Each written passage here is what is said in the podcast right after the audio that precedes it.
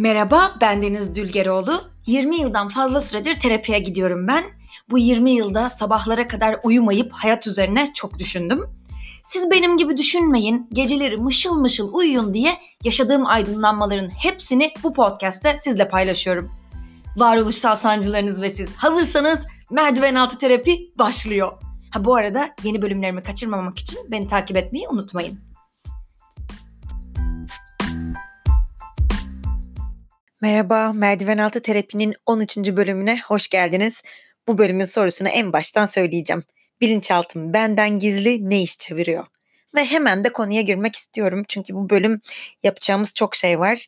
Ee, podcast'ın bu bölümünün ilerleyen dakikalarında size kendi yazdığım bir öyküyü okutacağım. Ee, bunu yapıp yapmamaya karar verirken önce Instagram'da bir anket yaptım. Çoğunluk oku dedi. Bazılarınız çok sıkılırım demiş. Ee, ama bu şöyle bir şey olmayacak yani. Hani ben bir öykü yazdım arkadaşlar. Hepinize paylaşmak istiyorum. Çok heyecanlıyım falan gibi bir şey değil bu. Benim bayağı eskiden yazdığım bir öykü. Ve bu öyküyü okuyacak olmamın bir amacı var aslında. Ee, bunu hep birlikte analiz edeceğiz. Neden yazdığımı. Hep birlikte derken tabii siz beni dinleyerek analiz edemeyeceksiniz ama benle birlikte yani söylediklerime katılıyor olacağınızı ümit ediyorum. O yüzden birlikte analiz ediyormuşuz gibi hissedeceğim ben. Siz de öyle hissederseniz ve ne diyorsun AQ demezseniz güzel olur. Umarım öyle olmaz. Neyse konumuza girelim. Ee, bu bölümü kaydetmeden önce bugün Loop'ta bir şarkıyı dinledim. Benim çok fazla böyle e, bazen etkilendiğim şarkıları loop'ta dinleme alışkanlığım var. Bazen günlerce tek bir şarkıyı üst üste dinliyorum böyle sabahtan başlayıp gece yatana kadar böyle. Daha önceki e, bölümlerden birinde çalamadığım ama bahsettiğim Red Hot Chili Peppers'ın Dark Necessities şarkısı mesela ara sıra böyle loop'ta dinlediğim bir şarkı. E, bugün de Kalben ve e, Hakan Kurtaş'ın birlikte yayınladığı Tesadüfen diye bir şarkı var. Öylesine hani ne yapmışlar diye bir açıp bakayım demiştim. Ve sonrasında yani bende çok garip bir his yarattı ve kapatamadım şarkıyı. Böyle loop'a aldım ve üst üste dinlemeye başladım. Ve yani anladım ki benim artık hatırlamadığım, ne olduğunu şu an bilmediğim, böyle derinimde çok e, toprağın altına gömdüğüm, suların dibine gömülmüş bir bir takım hatıralara denk geliyor ve ben artık onların ne olduğunu bilmiyorum. Çünkü artık bilinç üstümde değil, bilinçaltımda böyle sadece hislere dönüşmüşler ve bu şarkıdaki bir şeyler o hislerle rezone etti. Ve o yüzden böyle artık o yaşayamadığım derine gömülü hislerimi bana tekrar hatırlattı. Ki yani bence şarkıların bu anlamda çok kuvvetli bir gücü var. Ben e, böyle bir keresinde çok sarhoş olmuştum. İşte böyle arkadaşlarıma çok eğleniyoruz. Gülmekten ölüyoruz falan böyle. Aşırı eğlenceli bir gece. Böyle arkada da bir işte şarkılar çalıyor falan böyle. Hua hua falan işte böyle bir şeylere sapan gülüyoruz. Ben birden ağlamaya başladım. Ve herkes böyle şoka girdi. Hani bir şey oldu zannettiler. Gülmeleri kesildi. Deniz iyi misin falan diyorlar. Katıla katıla böyle hıçkıra hıçkıra çocuk gibi ağlıyorum böyle. Ağlayınca da çok çirkin olurum ben. böyle bağırsaklarım ağzımdan çıkıyor gibi öv öv falan diye böyle ağlıyorum. Ondan sonra ne olduğunu anlayamadılar. Ne oldu diyorlar. Ben de bilmiyorum ne olduğunu anlamadım diyorum. Sonra böyle o sarhoşluğa rağmen böyle ne olduğunu teşhis ettim.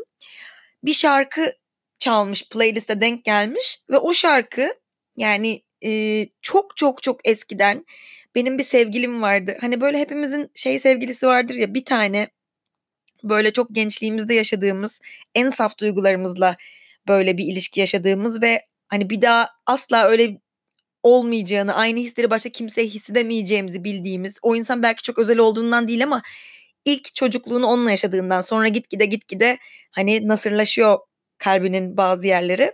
İşte o çocukla e, birlikte olduğum zaman da benim telefonum o aradığında öyle çalıyordu ve ben bunu çoktan unutmuşum. Ve o şarkı çaldığında ben aşırı sarhoşken nedense bilinçaltımdan işte o hissi çıkarmış ve ben bilinçli olarak ağlıyorum ama neden ağladığımı bilmiyorum. O kadar derine gömülmüş ki hani bu hisler.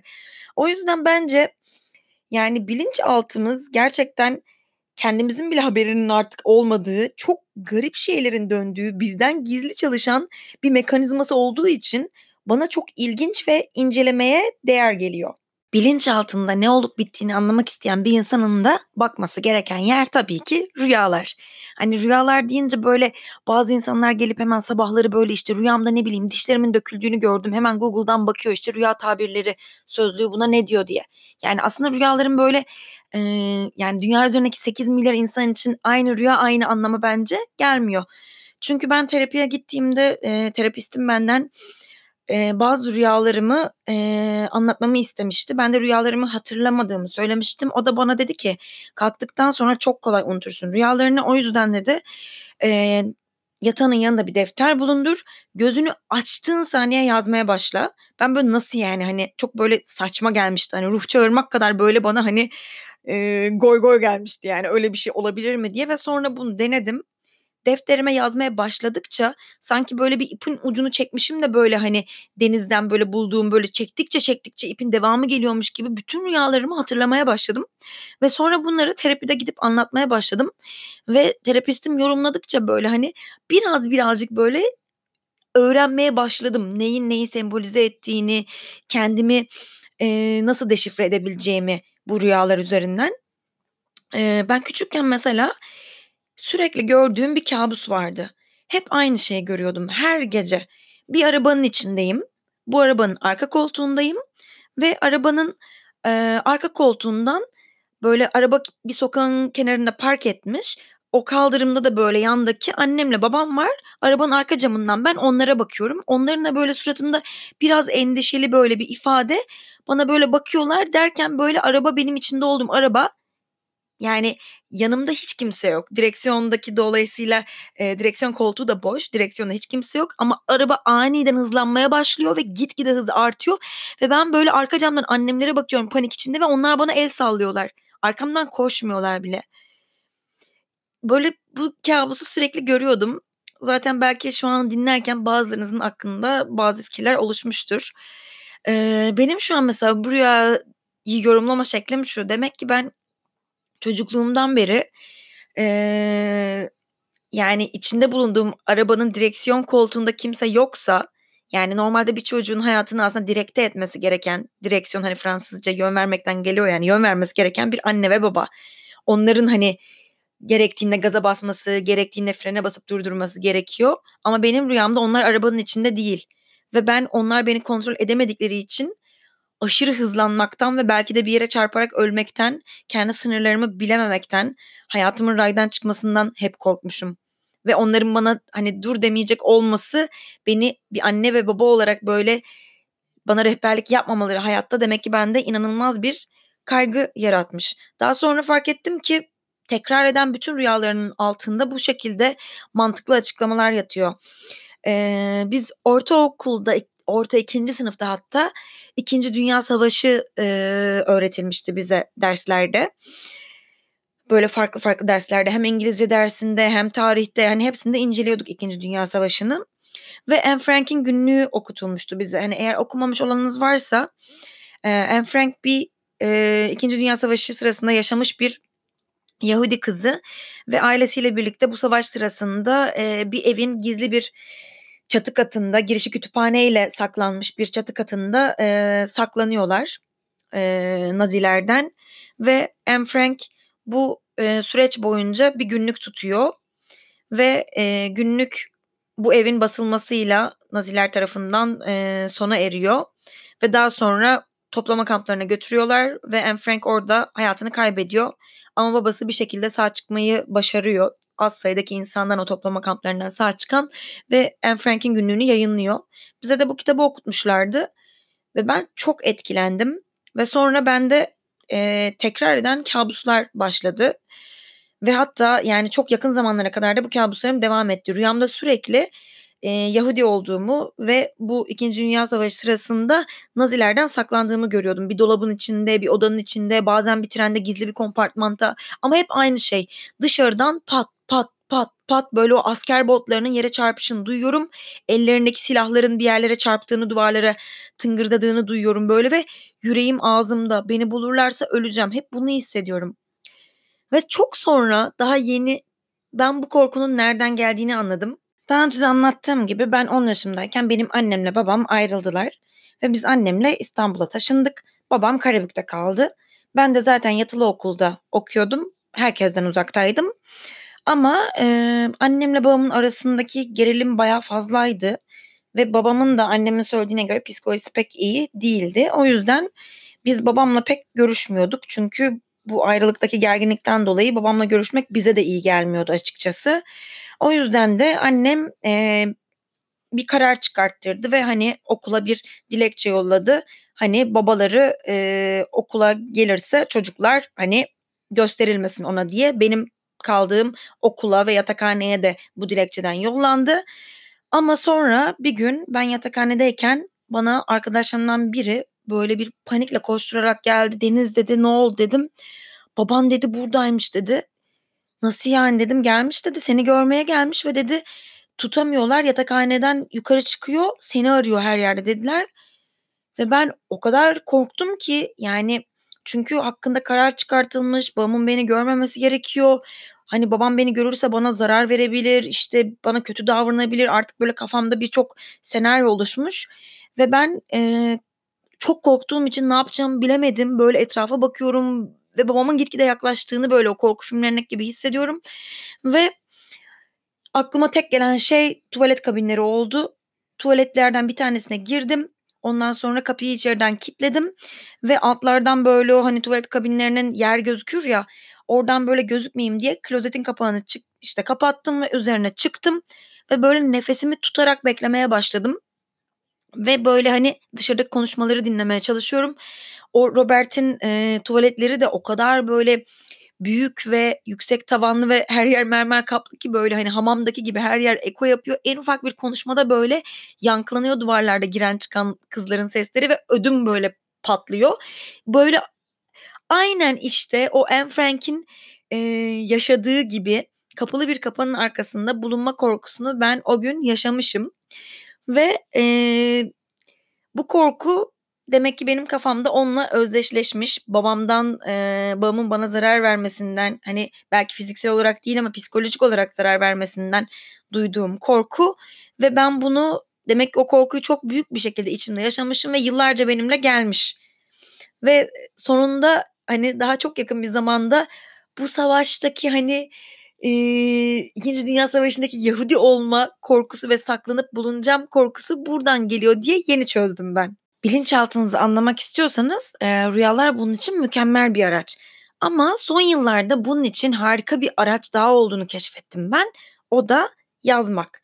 Yani şöyle insan yazarken hani bir sürümüz belki şey de düşünüyoruz. Hani öyle uyduruyoruz ya öylesine hani rastgele şeyler yazıyoruz diye düşünüyoruz.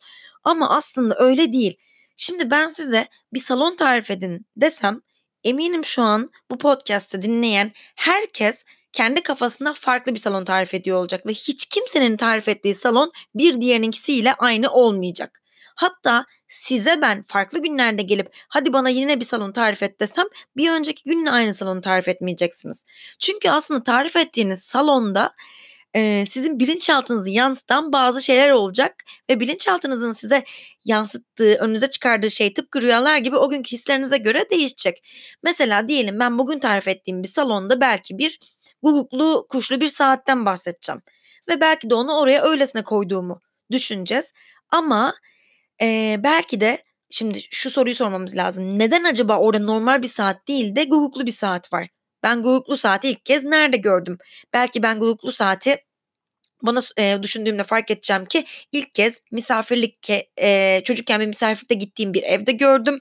Belki orada e, bir kadın vardı yaşlı bir kadın ve ben ondan korkuyordum ve saat başı o guguklu saatin kuşu çıkıp dıdıt dıdıt diye öttüğünde benim yüreğim ağzıma geliyordu ve benim kafamda bu korkuyla özdeşleşti.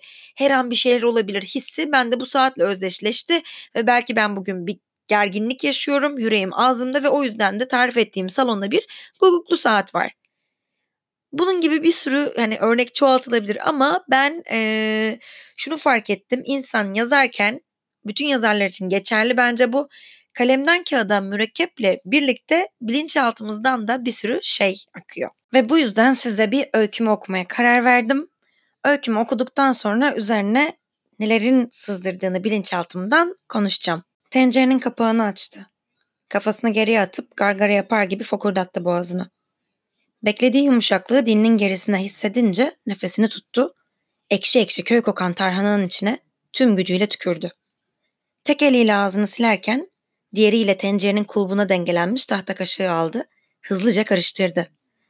Yeşil balgam çorbanın kaynar turuncusunun içine hızlıca çekilip yok oldu. Kaşığı çıkardı. Damlayan çorbayı yalamak için kaşığı ağzına götürecekti ki birden durdu. Ağzından uzaklaştırıp birkaç kez tencerenin kenarına vurdu, eski yerine koydu. Kafasını geriye uzatıp mutfağın hole açılan kapısına bakarak el yordamıyla ocağın yanındaki erzak dolabını açtı. İçinden rastgele bir gofret aldı. Gözlerini kapıdan ayırmadan paketi açıp sıyırdı. Tam evin topal hizmetçisi telaşla mutfağa girdiği anda gofretinden büyük bir ısırık aldı. Karnını doyurma ondan. Kadın omzundan sarkan tülbendini uçlarından çekiştirip ezbere bir hareketle kafasının tepesinde düğümleyiverdi. Baban geldi ellerini yıkıyor içeriki lavaboda.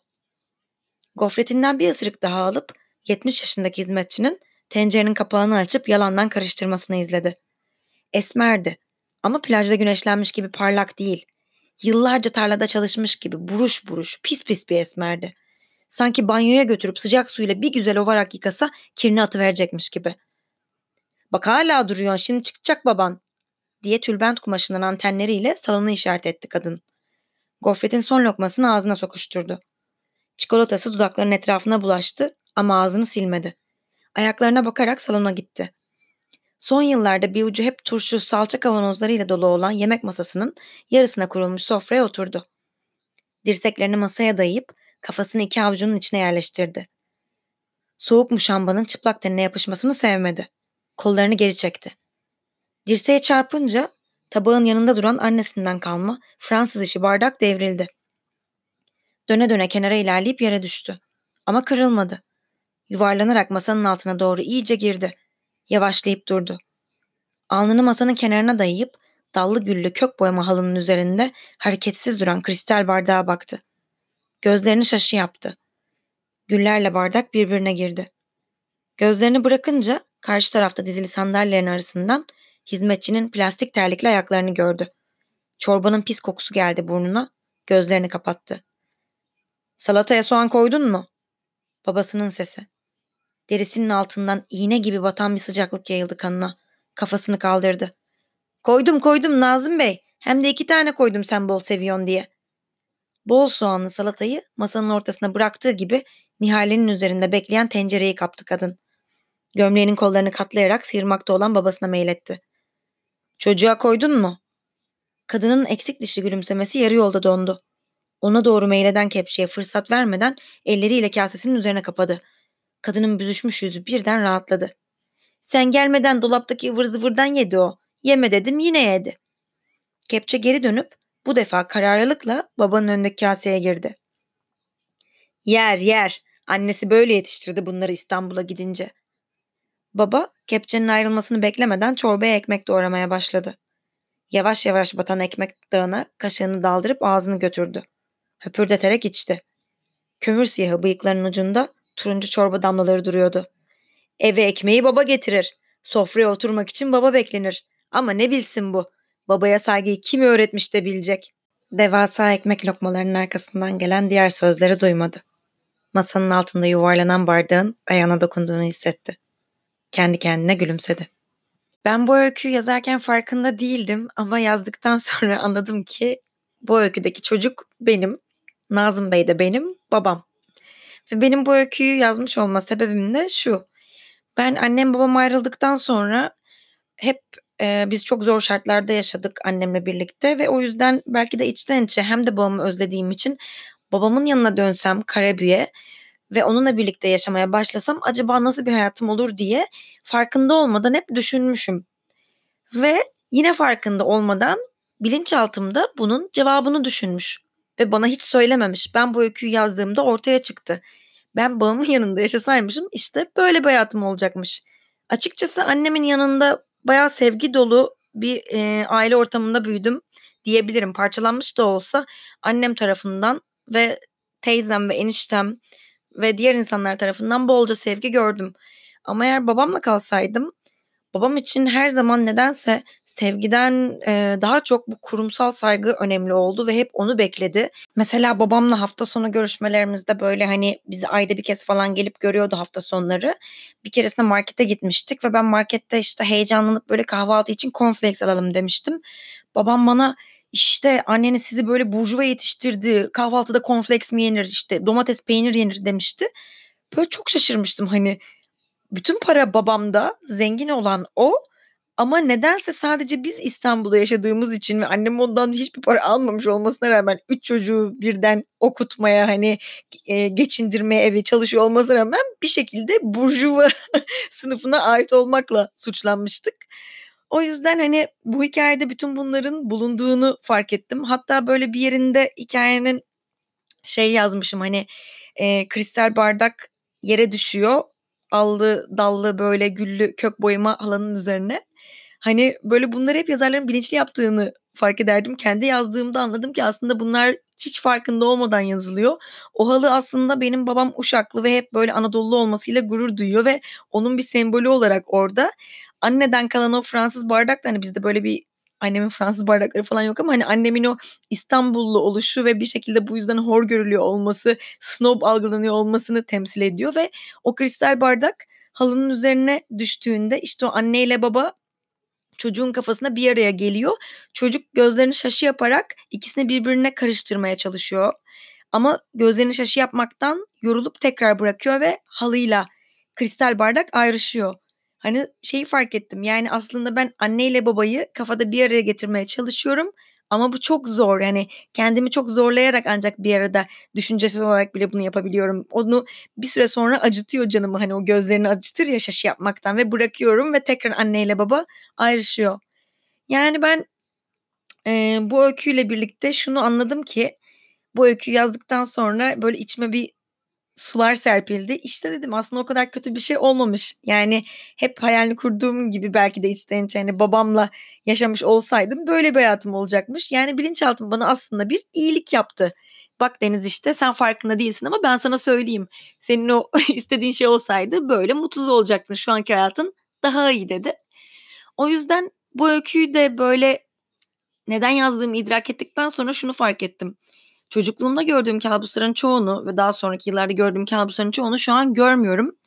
Bunun sebebi de artık o korkularımı bir şekilde terapide belki de ve kendimde düşünerek çözümlemiş olmam ve o yüzden bilinçaltım bu korkuları artık sürekli çıkarıp çıkarıp bana hatırlatmıyor. Hani, "Bak hatırlaman gereken böyle bir tehlike var, buna karşı uyanık ol." demiyor. Çünkü ben artık onu rahatlattım. Böyle bir tehlike yok, bunu düşünmene gerek yok diye. O yüzden bilinçaltım şimdi daha böyle düz meseleleri, yani düz demeyeyim de o kadar korkutucu olmayan meseleleri çözümlüyor ve bana yardımcı oluyor.